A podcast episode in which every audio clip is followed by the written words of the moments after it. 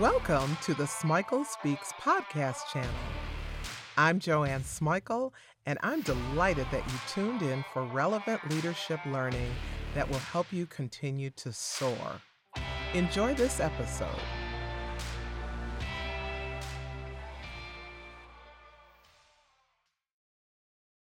Ugh, there's so much talk about getting and keeping talent. It's given me heartburn. It's given my clients heartburn. They're having a tough time keeping their best people. So, what I want to talk about today is how do you get great people? How do you grow them? And then how do you keep them? The first step is hiring. It's tempting, especially in certain industries where there are staffing shortages, it's tempting to hire the first warm body that comes through the door, but that's a big mistake. Take the time to search in non traditional places for talent. Think about using the AARP job board. There are a lot of seasoned people who want to stay active and engaged. The AARP job board is a great place to find experienced workers in just about every industry. Consider affinity groups as a source of new talent. These are groups like Maryland's Executive Alliance. This is a selective membership group that's focused on advancing the careers of accomplished women. There are limitless affinity groups that you can find with just a little persistence. I think it's worth it to brainstorm with your team about ways to tap new talent. Okay, you found the right person. The question is, how are you going to grow them?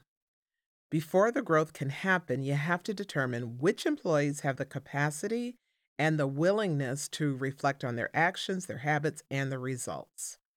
You want to cultivate people who have an awareness of the world around them, that means the larger organization, the larger industry. Lastly, I want you to invest deeply in people who want to maximize their personal and their professional potential. These are the people who are developmentally ready. Now, I'm not saying that you limit your developmental opportunities just to the superstars. I am saying that there are typically limited slots for signature developmental programs you want to be sure that you're looking around for a diverse array of people to put in those slots. Now, here's a word of caution. If everyone you put in those slots looks the same, you've got a problem. Development, growing employees, it should reflect an organizational commitment to creating equitable opportunities for all employees. Diversity and inclusion have to be at the heart of your developmental efforts. All right, let's move on a little. You know that people want challenging work that offers them the opportunity to shine, to develop, to become the best they can be. So the question is what are the developmental opportunities that are offered in your organization? Keeping good people requires that you have plenty of interesting learning opportunities. It may be formal training, it may be job swaps, it may be serving on ad hoc committees and teams, it may be a loaned executive program that swaps talent with other organizations or with nonprofits. It may be giving people release time for volunteer service. Just think about offering a wide variety of vehicles for employee growth and development. Make sure that you use a comprehensive approach, not a bunch of one offs and random training. This comprehensive approach is what allows for people to really develop and refine their core competencies.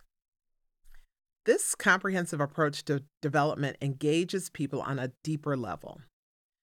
It should connect people to the mission, the vision, and the values of the company. It should also connect them to their peers, you know, to one another. Of course, a comprehensive approach to development deepens the connections to the work itself and to the outcomes. So, as I wrap up, if you get them with novel recruitment strategies and you grow them once they come on board by using a comprehensive approach to personal and professional development, then you're going to be more likely to keep them because you have all the key elements of a culture that focuses on the human element.